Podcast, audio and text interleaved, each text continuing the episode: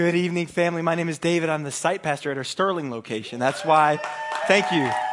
That's why I gave out such a shout out for Oshimago when he mentioned Sterling. We've got an amazing uh, family uh, up there in Sterling. We meet at Dominion High School at 11 a.m., and I wouldn't be mad if you visited us. We've got an amazing thing happening. We are, we are sowing into this building campaign with you all because when we went in Chantilly, we went in Sterling. And when we win in Sterling, we win in Chantilly. And so I'm so excited about the progress that's being made. We feel it, we love it, we give to it, and uh, we're believing God that we're going to be in sooner than later. Amen? So, um, Pastor Jim, over the past several weeks, has been talking about hope. And I'd like to talk to you again about that theme of hope. And I want to look at the life of a man who encountered Jesus, and Jesus fulfilled this man's hope that he had, he, had, he had experienced of his own, but he had also experienced as a result of the culture that he was a part of. Jesus fulfilled this man's hope, and then I want to look at how he responded to God, uh, Jesus fulfilling his hope, and then look at its implications for us. We're going to be looking at uh, the book of John. That's in the New Testament. You can use the table of contents or your Bible app and just search it. It's John chapter 1, verses 43 through 46. Um, in, this, in this scenario, what's happening is the Apostle Philip is being called by Jesus. Jesus. Philip would follow Jesus, he would be a disciple of Jesus, and he would ultimately die because of his faith in Jesus and his role in building the church. Now, this is, a, this is a big deal, and I want to take a moment to highlight this because I think sometimes we can get comfortable in our Northern Virginia Christianity because it doesn't cost us a whole lot. It might cost you a conversation at the water cooler. Your relationship with Jesus, true vibrant faith, might cost you not going to see a movie or not being left out of a conversation, but it rarely costs us our jobs. It rarely costs us our, our houses. It rarely costs us our livelihoods or even our life. But the, the, the Apostle Philip is called by Jesus and he follows Jesus. And, and there are a couple of different traditions about the way that he died. One of the traditions is that he died and he was crucified upside down because he was unwilling to die in the same manner as Jesus was murdered. We know that that's also true of the Apostle Peter. That's how he chose to be crucified upside down because he's like, I don't even want to die like my Savior. We, we, there's a tradition that states that he, uh, he was beheaded. There's also a tradition that states he didn't even want to be wrapped in, in linen. He wanted to be wrapped in papyrus after he died so that he wouldn't even be wrapped in the same clothes that Jesus was wrapped in after he was crucified. And I just think about the cost of following Jesus for these believers and the excitement that we're going to see in his response to seeing Jesus. I just, I wonder what's lacking sometimes in my own life and my own zeal and passion for Jesus and my own willingness to take up a stand for him and to represent him in spirit and in truth in every place that my foot goes. Because it was going to cost him everything to follow Jesus, but he did so gladly. Oh, this is a neat fact. I'm sorry, I'm just excited about Philip and martyrdom. In, um, in late 2011, though we have different traditions about how he was, how he was ultimately murdered, archaeologists believe they found the tomb that Philip was buried in. Isn't that cool? And so we see that archaeologists found this tomb that the, that the Bible and the extra, or, or that, the, that the texts outside of the Bible pointed to and talked about the apostle Philip. It says, hey, we found the place that he was initially buried and then he, his body got moved and it got moved and it got moved. But I get excited when, when archaeology backs up what we already know to be true in the Bible because, because they just got to catch up sometimes. Sometimes archaeology or history or science is just a little bit behind what we know to be true. And so when we find a place in the Bible where it disagrees, did you know there was no evidence of King David outside of the Bible until like 1993 or something like that? But we knew King David existed from all of Psalms for the last 2,000 years of Christian history, but it took, it took till 1993 to find any archaeological evidence to support what we already knew to be true. And so, anywhere that science or, or archaeology or something else doesn't line up with Scripture, my, my take is they just don't have all the information yet. All the information isn't in yet. And all this looking into space, all this looking back and trying to find the origin of everything, I think they're going to find God at the end of it, and everybody's jaws are going to drop. I don't think they're going to find God at, the end of it. I, I know that that's the only option, logical or otherwise. But uh, this is the famous come and follow me when Jesus is coming and he's calling his disciples, his ministry is starting. And so we come to John chapter 1, verses 43 through 46. The next day, Jesus decided to go to Galilee. He found Philip and said to him, Follow me. Now, Philip was from Bethsaida, the city of Andrew and Peter. Those are other people who follow Jesus. Philip found Nathanael and said to him, We have found him of whom Moses and the law and also the prophets wrote, Jesus of Nazareth, the son of Joseph. Nathanael said to him, Can anything good come out of Nazareth? Philip said to him, Come and see. Father, in the name of Jesus, I ask that you would help us understand that you are our hope.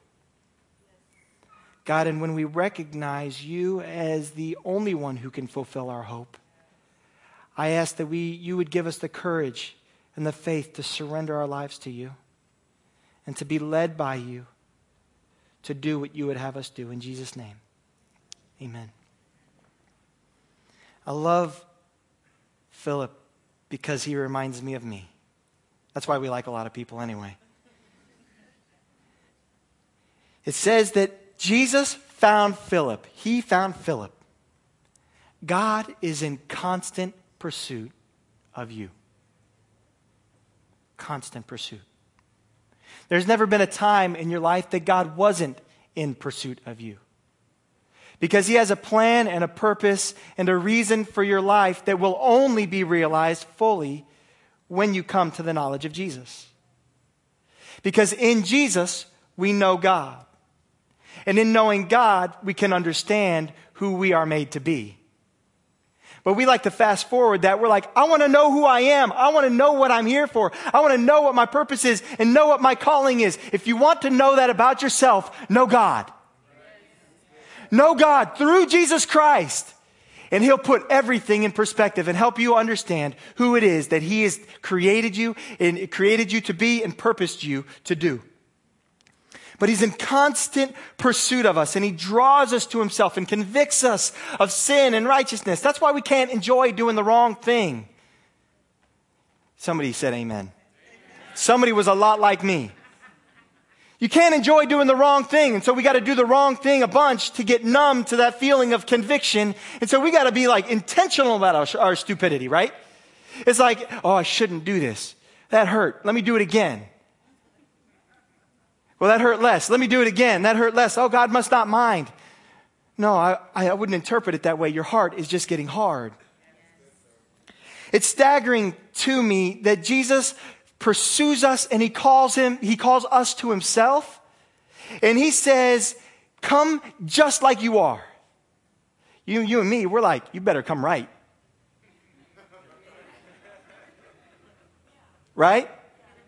If somebody's talking about you, if somebody's living counter to you, if somebody's spreading rumor about you or getting in your way of promotion or getting in your way at work or is in the way of what you want, it's like they better come right. I'm going to make them right. Right? Am I the only one? Pastor's a sinner. Y'all are, y'all just needed some pizza tonight, isn't it? Is that what it is? We're just cranky because we didn't have pizza? Maybe that's why I'm cranky. But I'm like, I'm like, you better come right. You better come humbly. You better come this way. I'm not going after you. You better come to me. And yet Jesus pursues us when we're rejecting him, when we're running from him, when we're denying him. You deny me, we're done. That's the end of the relationship. Oh, whatever. I offered. They denied me. Uh, we're, we're done. But he continues to pursue us, and that's amazing to me. It's beautiful to me. Jesus is like, Come to me and I'll make you right. And he said, Follow me. So feeders, P- Philip's feeder, that's what happens when you don't have pizza.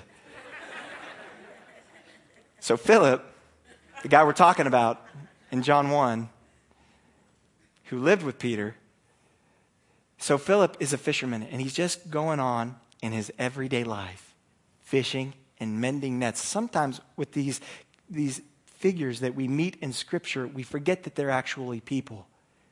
And we forget that it actually happened. And we forget that they actually had lives. Right? Philip had a life.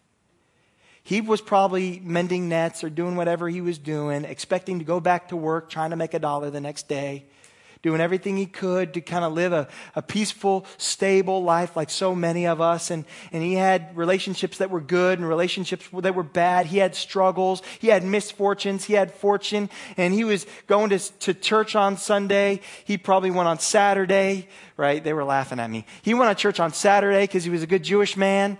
And they didn't go to church on Sunday. Thank you. Okay. Whew. I don't know who I'm talking to sometimes in Chantilly, so you just got to make sure we're on the same page. Jesus is calling Philip to follow him. The call of Jesus wasn't be a better person, Philip. Try harder, Philip. Do these good things, Philip. Go to church on Sunday, join a small group, give to the chair campaign, and show up for extra credit on Wednesday night, Philip. There's no extra credit for showing up on Wednesday night. Sorry. It was come and follow me. And the call to follow Jesus is the same today, but sometimes with all of our culture and with all of our rules and with everything else, we numb it down to the lowest common denominator, to the easiest thing, which is just, I'll show up at church. But we forget to follow Jesus. It's easy to follow Pastor Brett Fuller because he's an extraordinary man. And we'll do what he says to do when it's convenient for us. uh oh. He's on staff. Can he say that? We'll follow Pastor Brett when it's convenient for us, but we'll forget to follow Jesus. I'll tell you, the biggest mistake I made for a, long period of my life was trying so hard to be like Pastor Brett Fuller. Pastor Brett Fuller didn't even want me to be Pastor Brett Fuller. He wanted me to be like Jesus. And by following Jesus, he begins to hone you and draw out the things, the personality, the identity, the modality, the way that he's formed you and shaped you to prepare you for the work that only he knows that he's prepared you for. And so I wasted all this time following Pastor Brett Fuller. Now, now let me make this very clear. I follow Pastor Brett Fuller. I follow Pastor Jim Critcher and the eldership of Grace Covenant Church. I follow these men. But I follow them because they show me Jesus, who I'm going to stand before someday. If I die or if he comes back first, I stand before Jesus. And the call has always been and always will be come and follow Jesus. So Jesus jacks up his personal life and says, Hey, come and follow me. And we should all have moments where our life gets jacked up. Even if you've been following Jesus for a minute, your life should get jacked up every once in a while because God asks you, Jesus tells you to follow Him into something that you wouldn't otherwise do. If it's to give to something, if it's to go somewhere, if it's to talk to someone, your week should be regularly interrupted by people who Jesus is calling you to talk to. Your, your life should be interrupted because Jesus is calling you to not just be a person of faith, but to be a part of a people of faith. And that's inconvenient and it's awkward and it's tough. But during this time when we're promoting small groups and we're saying, hey, line up for, sign up for small groups, do it. Even Jesus, who, Jesus, the Son of God, man and God, all in himself, was like, if I'm going to do this ministry for three years and if it's going to continue into anything significant, I better get some people around me. And he called people to follow him and walk with him. So Philip has his life interrupted and he follows Jesus. And then he turns around and he says, he says, we found him of whom Moses and the law and the prophets wrote, Jesus of Nazareth, the son of Joseph. First of all, God is so good to us that he lets us think that it was our idea. You think you chose God. I think I chose God. But he chose us. He chose you. And if you haven't yet surrendered your life to Jesus, He's calling you right now, today. The call of Jesus, the way He chooses us is, is the way he, he does this. He like follow, it's like hide and seek with a three year old, right? You ever played hide and seek with a three year old? You got to make yourself easy to find. That means if you're behind a curtain, your leg needs to be sticking out. That means if you're behind a closed door and your, your feet can't be seen, you need to be saying their name right?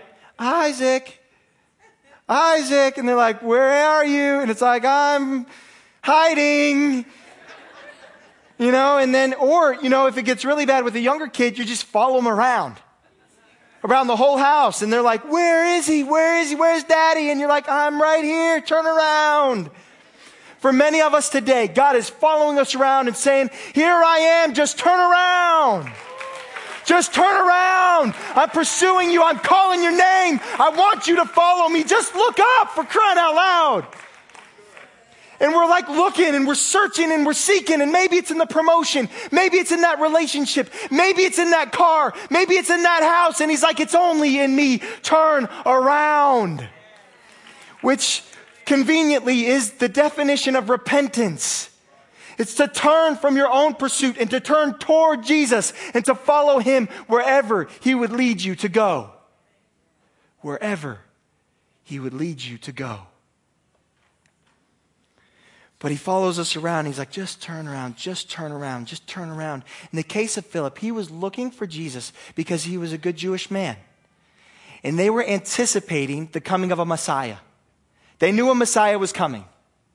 So culturally and personally, he knew that somebody was going to come and fulfill the scriptures and somebody was going to come and deliver them from everyone and he was going to, he was going to rule and he was going to lead. This Prince of Peace was going to come and he was going to redeem everything and set everything right. There was a, a social and personal longing for the Messiah to come.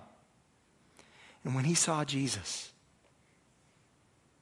his hope was fulfilled. When he saw the ministry of Jesus, the compassion, the love, the power, the miracle life of Jesus standing in front of him, he was able to say, That's what I've been longing for. That's what I've been hoping for. That's what all of us have been hoping for. You might not have come up in a home that taught you to long for and anticipate the presence of God in your life. In fact, you may have grown up in a home that said the only way you're going to make it is if you work harder and be better than everybody else.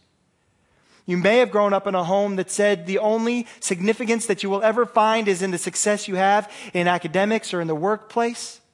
I'm here to let you know it's in Christ and in Christ alone in whom we find our identity in whom we find our purpose, who can satisfy every longing of the heart and satisfy. He, he says he, in that song we sang tonight, he said, He is near to the brokenhearted. He is always near to the brokenhearted. What is that brokenness that we look for all these other things to fit in? It's funny how a paycheck never quite does it, does it? That's why we use our paycheck to, to, on other things to try and plug the hole from movies to resources to everything else or to feed an addiction if it's alcohol or, or drugs, more illicit drugs, or if it's something else. And we try and fill this gap, this longing, this, this hole in our heart that was designed for the presence of the living God that nothing else can satisfy. So we go around and we try and fill these holes with anything else that'll fit the gap for just a minute, maybe numb the pain for a moment, maybe make us forget for just a moment, maybe make us look good for just a moment. Jesus saying, turn around. I'll fulfill that longing. Turn around. I'll fulfill your hope. I'll heal your wounds. I'll give you a purpose. I'll give you a destiny. I'll give you a life that extends beyond just the time that you have on earth, but extends for all of eternity. That's the call to follow Jesus. What is your deepest longing? What is that thing that, that, that forces you to put other things where Jesus wants to be? Significance?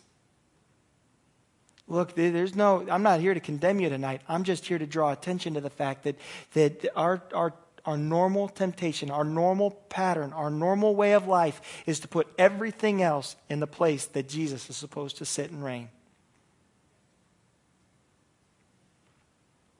The psalmist found Jesus to be more valuable than water. In Psalm 63, he expresses his, his passion and desire for, for God in this way. He says, Oh God, you are my God. earnestly I seek you. My soul thirsts for you, my, faint, my flesh faints for you, as in, as in a dry and weary land where there is no water. You know, and, and we find ourselves in the same place. It takes us longer to get there, but this, this longing, this hope, this anticipation for something beyond us is why we can't turn off Netflix. It's why we can't sit quietly in a room by ourselves. Because we know there's a gap. We know there's something that needs to be plugged and we're not sure what it is or how it's going to fit. But this is the thing that drives us to work for our own significance. He continues, he says, So I looked upon you in the sanctuary, beholding your power and your glory.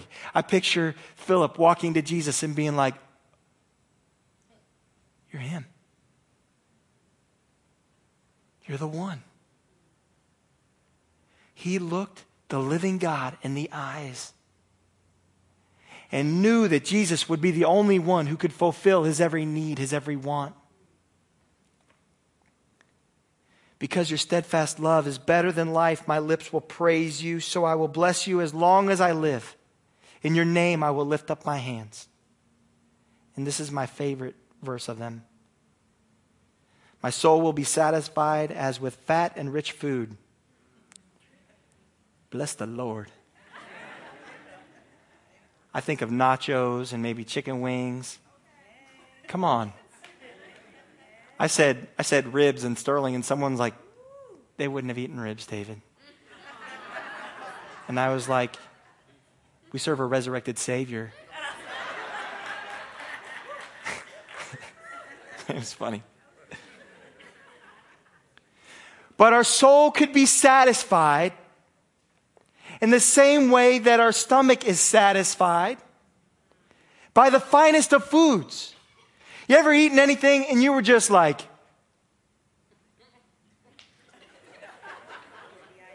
this is what salvation feels like.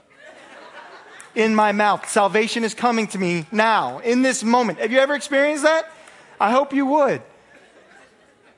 And then when you experience that, think of Jesus and how he'll satisfy your soul more than any temporary food can do. My mouth will praise you with joyful lips. And when I remember you on my bed and meditate on you in the watches of the night, for you've been my help, and in the shadow of your wings I will sing for joy. My soul clings to you. Your right hand upholds me, but those who seek to destroy my life shall go down into the depths of the earth. They shall be given over to the power of the sword, for they will, shall be a portion for jackals but the king shall rejoice in God. All who swear by him shall exult, for the mouths of liars will be stopped. God satisfied the psalmist's deepest longings. His thirst couldn't be quenched in a way that the Father could quench his thirst. His hunger couldn't be satisfied in a way that the, that the Father could satisfy his soul. And back to John 1 and verse 46, Nathanael says to him, Can anything good come from Nazareth? Philip said, Come and see. Nathanael's like, Seriously? Nazareth? Really? I love Philip's response. He wasn't shaken by it, he wasn't hurt by it, he wasn't confused or bewildered. He's like, oh, that's how you're supposed to respond. I would expect you to respond in that manner. Don't, don't worry about it. Just come and see. I promise you that when you tell people about who Jesus is to you and what he's done in your life, you're going to encounter some resistance. Well, that's just you. He couldn't do that with me. Oh, are you sure? All we got to do is come and see. Just come and see. Philip set a great example for us because he didn't just say, Come to church with me. He didn't just say, Come and do this, come and do this, come and do this. He said, Come and see who, who is the fulfillment of my hope. And when we go to people, I think we make the mistake of just saying, come and see, or stop that? Stop that. Really? We, do we really think that's going to work? If your invitation to Wednesday night was stop that, would you be here tonight? Probably not. Let's come and see. What you tasted on Sunday, there's going to be a little bit more of it on Wednesday night. Come and see God's changing my life on Wednesday nights. God's speaking to me. His Holy Spirit's moving in me. I've, I've heard this preaching on hope, and my, my, my focus is shifting from this world to God's purposes and His design. My, my, my relationship with Jesus is deeper and richer than it's been. I want to tell you, I want to show you, I want to introduce you to the person who saved me. Come and see. There are two things that I desire for all of us tonight. It's that we would encounter Jesus in a way that the course of your life is altered. I want your life to get messed up. I didn't expect an amen. Not messed up in the way that you thought of immediately, but messed up in the way that Jesus had always intended for you. where, you're, where it's a delight and a joy to follow him, where he becomes your treasure and everything else seems like mud pies. In Jesus, it's my hope that you'd find fulfillment for the deep longing that you have in your heart, that you, that you wonder about, that you, that those things that, those questions that rise up in your soul when you're driving or when you're going to sleep at night or when you wake up, that soul wounds would be healed that relationships would be restored and marriages would be made healthy. I long for that because when we encounter Christ and we let Him satisfy the thing that we hope for, when we let Him be our hope, as Tiffany said during worship, He'll transform us. Let me say, God typically doesn't heal a marriage. He, did, he typically doesn't heal a relationship. He typically doesn't heal your boss first. He loves to start with you. It's follow me. Jesus didn't call to the guy next to Philip and say, you know, like, tell him to follow me. You know, like it was like, follow me. Philip, follow me. And after Philip had already purposed in his heart, and after Philip was already following Jesus, it's then that he went and invited other people into it.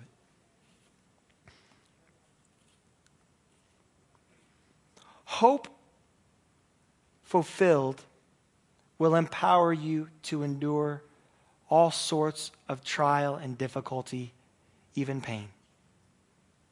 Hope fulfilled in Jesus will do more than just let you know who you're supposed to be, but it will sustain you and give you peace and give you joy and give you strength and give you power to follow and obey the voice of Jesus. Secondly, it's my hope that after you find him, you would have the courage to go and tell others who you found Jesus to be. Who is he to you? Who is he becoming to you? Is he your victory? Is he your healer? Is he your provider? Is he the father you never had? is who is it? What is it that Jesus has fulfilled? What longing has he satisfied? What hope has he fulfilled that you can say, Come and see? He'll do the same for you.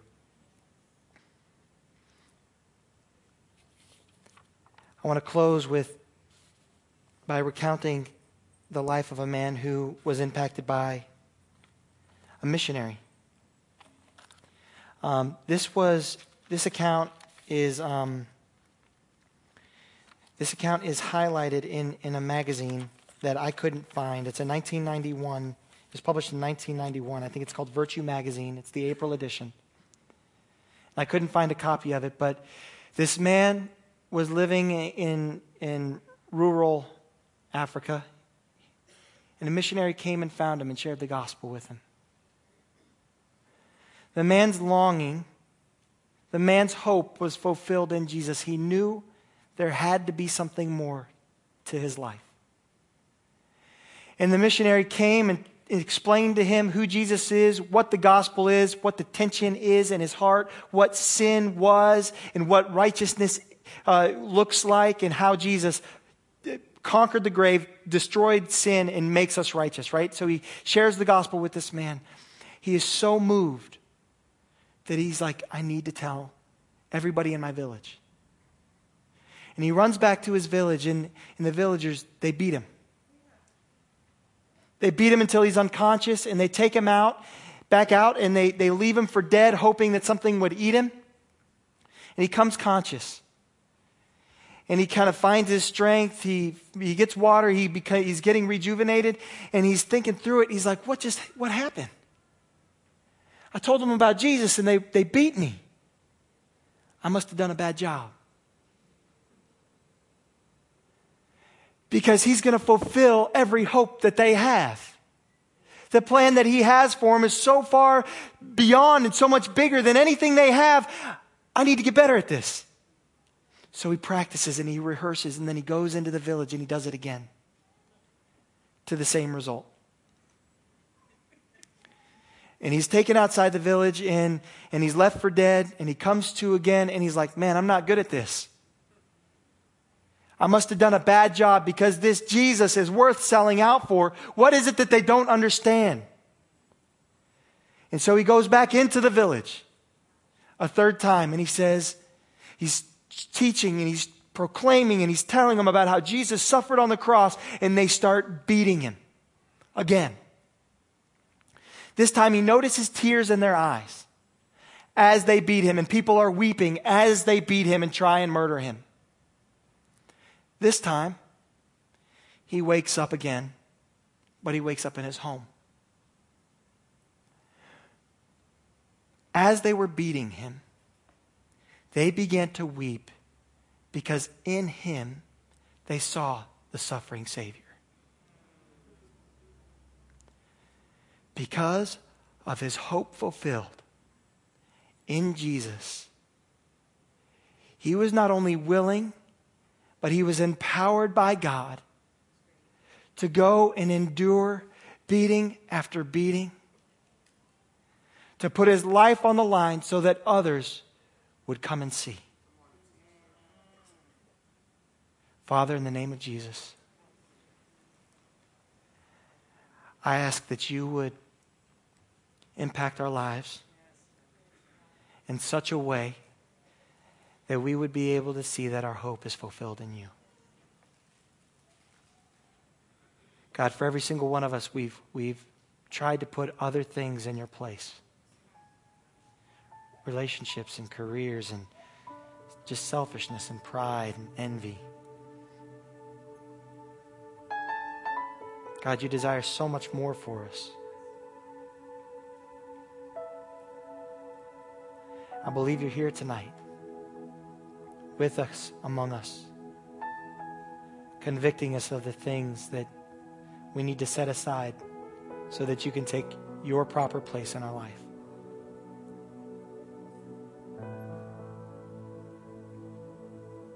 Go ahead and take a moment.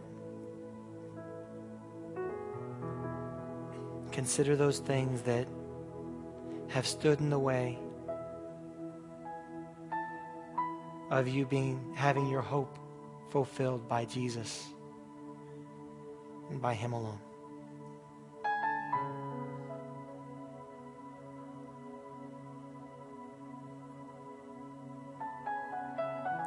God, we recognize that everything else we can put our hands on will be destroyed by rust by decay.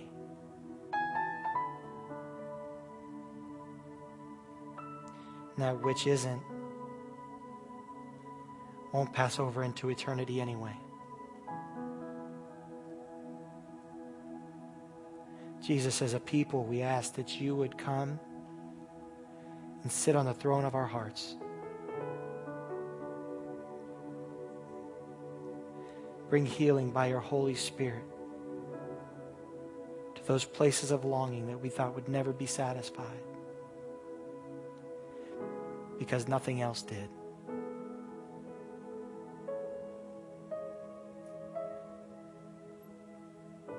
And God, give us the courage to go and invite others to see who you are so that they too could understand that you desire to fulfill their hope as well.